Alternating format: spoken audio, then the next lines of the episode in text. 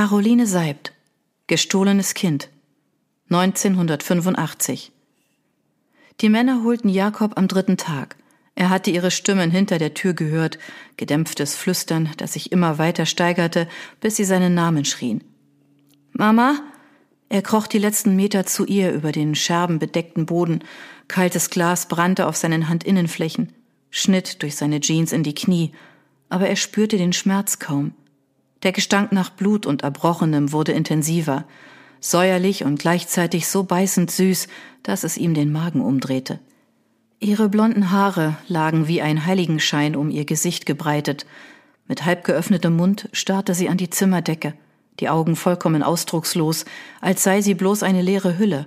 Ein Speichelfaden rann ihre linke Gesichtshälfte hinab und hinterließ einen feuchten Fleck auf dem vergilbten Teppich. Er berührte sie vorsichtig an der Schulter, so als könne sie unter dem Druck seiner Finger jederzeit zu Staub zerfallen. Sie sind wieder da, flüsterte er.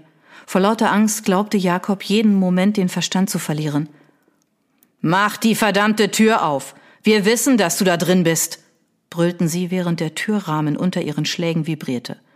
Der erste Riss zeichnete sich als Schatten auf der Maserung des Holzes ab. Sie werden uns holen, Mama. Du musst aufwachen.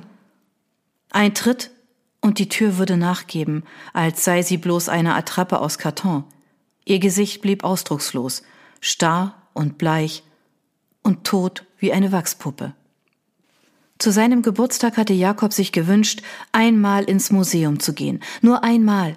Obwohl seine Mama immer schimpfte, dass sie die Preise extra so teuer machten, damit nur die piekfeinen Leute hereinkamen. Alle aus seiner Klasse waren da gewesen. Sie redeten pausenlos darüber, wie sie sich gegruselt hatten und wie lebensecht die Wachsfiguren aussahen. Beinahe so, als würden sie jeden Augenblick die Hände nach den Besuchern ausstrecken. Es war zwar verboten, aber einige seiner Klassenkameraden hatten die Puppen trotzdem angefasst. Bill hatte die Brüste von einer berührt. Sie waren ganz weich und warm und so groß wie zwei Wassermelonen im Hochsommer. So erzählte er zumindest jedem, der danach fragte und auch allen anderen, ob sie es nun hören wollten oder nicht. Jakob wusste aus den Erzählungen der anderen, dass Muhammad Ali gleich vorn stand, die Rechte angriffslustig erhoben, bereit, jederzeit einen Treffer zu landen, wenn man nur kurz nicht aufpasste. Wer weiß, vielleicht konnte er seine Mutter sogar überreden, ein Foto von ihnen zu machen.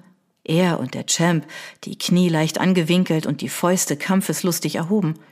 Dann musste er unbedingt zu der Frau mit den Wassermelonenbrüsten, auch wenn er sich ganz bestimmt nicht trauen würde, sie anzufassen. Oder vielleicht doch? Bei dem Gedanken war Jakob ganz heiß und schwindelig geworden. Am Morgen seines zehnten Geburtstags war er um Punkt sieben Uhr aus dem Bett gesprungen und hatte seinen besten Pullover angezogen, den Pullover, den er auch immer für die dämlichen Schulfotos anziehen musste, obwohl seine Mutter sowieso niemals Abzüge kaufte. Dann hatte er den bereits gepackten Rucksack aufgesetzt und gewartet. Er hatte gewartet, während die Sonne höher und höher stieg, und er hatte gewartet, während sein Magen anfing, sich vor Hunger zu verkrampfen, weil er viel zu aufgeregt war, um etwas zu essen. Irgendwann hielt er es einfach nicht mehr aus. Er hatte an der Schlafzimmertür seiner Mutter geklopft, obwohl sie das gar nicht leiden konnte. Dennoch blieb es still.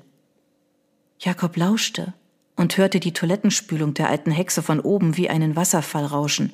Türen wurden geknallt. Irgendjemand im Haus hatte seinen Fernseher in voller Lautstärke aufgedreht. Langsam drückte er die Klinke hinunter und stieß die Tür ein Stück weit auf. Der Raum war dunkel. Durch den schmalen Spalt fiel ein Lichtstrahl, in dem Staubkörner wie Schneegestöber tanzten. Jakob hatte die rechte Hand in die Dunkelheit gestreckt – einen kurzen, schrecklichen Augenblick stellte er sich vor, etwas würde ihn jeden Moment in das Zimmer ziehen. Lange Finger mit dicken gelben Nägeln, die sich in seinen Arm bohrten, daran zerrten und zogen.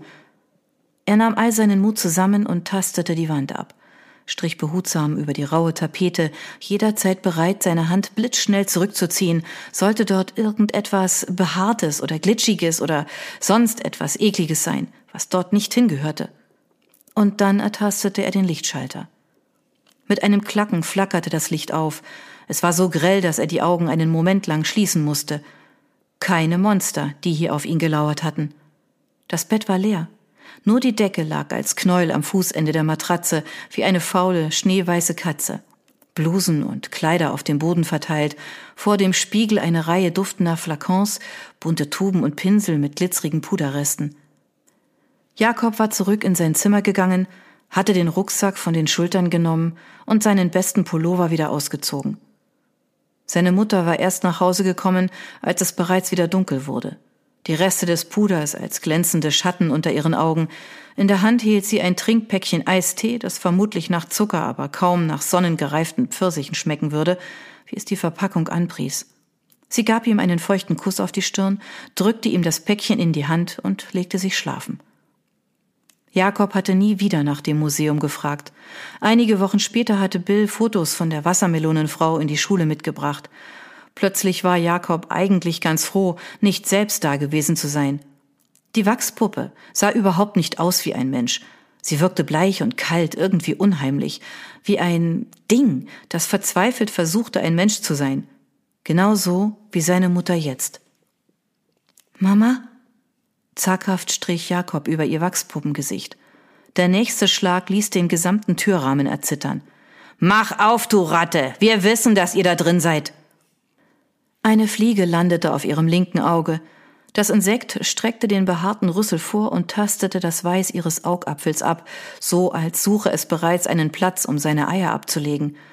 Eier, die sich zu Larven entwickeln würden, die sich an totem Fleisch satt fraßen, bis daraus wieder Fliegen schlüpften und der Kreislauf von neuem begann. Wie in Zeitlupe schloss sich ihr Augenlid und verscheuchte die Fliege wieder. Noch nicht, noch schlug ihr Herz. Träge und unregelmäßig, aber es schlug. Das andere Auge starrte weiter in Richtung der Decke. Jakob begann stumm zu weinen und grub die Fingernägel jetzt so fest in ihre Haut, dass eine Reihe roter Halbmonde darauf zurückblieb. Der Türrahmen splitterte, ein Geräusch, als brechen menschliche Knochen entzwei. Egal was passiert, ich werde zurückkommen. Ich lasse dich nicht allein. Er wollte heldenhaft klingen, furchtlos, wie Superman im Fernsehen, der jeden Tag Menschen rettete. Aber seine Stimme war so dünn und zittrig, dass seine Worte irgendwo zwischen seinem Mund und ihrem Ohr verloren gingen. Sie reagierte nicht, als ihre geisterhaften Silhouetten im Türrahmen erschienen. Dieses Mal waren sie zu zweit. Die Scherben knackten wie morsche Zweige unter ihren Stiefeln. Der Hagere war der Anführer. Alles an ihm war zu groß geraten. Der rechteckige Schädel, die schiefe Nase in seinem Gesicht, die breiten, wulstigen Hände. Er hieß Hagen, das wusste Jakob, weil er schon oft hier gewesen war. Er war der Mann, der das Geld eintrieb, auch wenn es kein Geld gab. Der Mann, den niemand freiwillig zu sich nach Hause ließ, weil Hagen erst wieder ging, wenn er sich geholt hatte, was er wollte. Mit knapp zwei Metern musste er sich unter dem Türrahmen herunterbeugen. Der kleine Dicke folgte ihm wie ein Hund. Das breite, fettglänzende Gesicht ähnelte sogar einer Bulldogge. Ist sie tot? Hagen war mitten im Raum stehen geblieben und starrte mit einer Mischung aus Faszination und Ekel auf den seltsam verdrehten, schmutzigen Körper. Jakob schwieg. Bist du taub oder was? Wie auf ein stummes Kommando durchquerte der kleine Dicke den Raum und gab Jakobs Mutter einen Tritt gegen die Rippen. Jakob hatte geglaubt, keinen Funken Energie mehr in sich zu tragen, aber das Adrenalin strömte für einen Moment wie ein Aufputschmittel durch seine Adern. Er sprang auf und holte zum Schlag aus, bereit, die Fäuste in die Fettmassen zu rammen, wieder und wieder, bis das Fett unter seinen Knöcheln vibrierte und seine Hände taub wurden. Da warf sich der Dicke auf ihn. Der wuchtige Körper drückte ihn zu Boden und presste ihm die Luft aus den Lungenflügeln.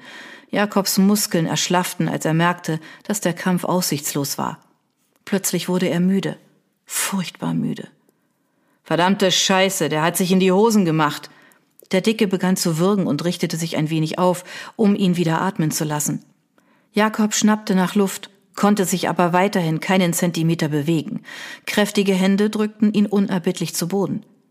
Was machen wir mit dem Alten und dem Hosenscheißer?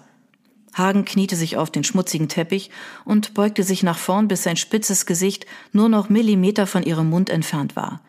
Dann wartete er auf den nächsten rasselnden Atemzug. Die macht nicht mehr lange. Bring sie weg.